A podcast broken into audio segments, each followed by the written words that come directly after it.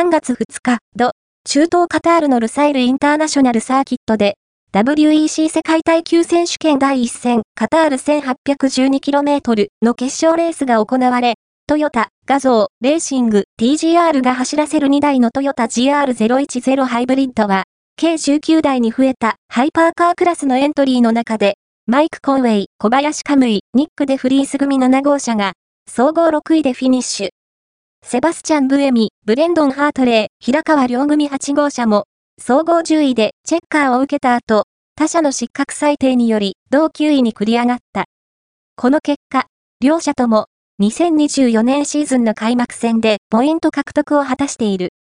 投稿、カタールで苦戦のトヨタ勢、ペースで上位に及ばずも、ろくいきゅういのダブル入賞、これが精一杯。ダブリューイーシー 開幕戦は、オートスポートウェブに最初に表示されました。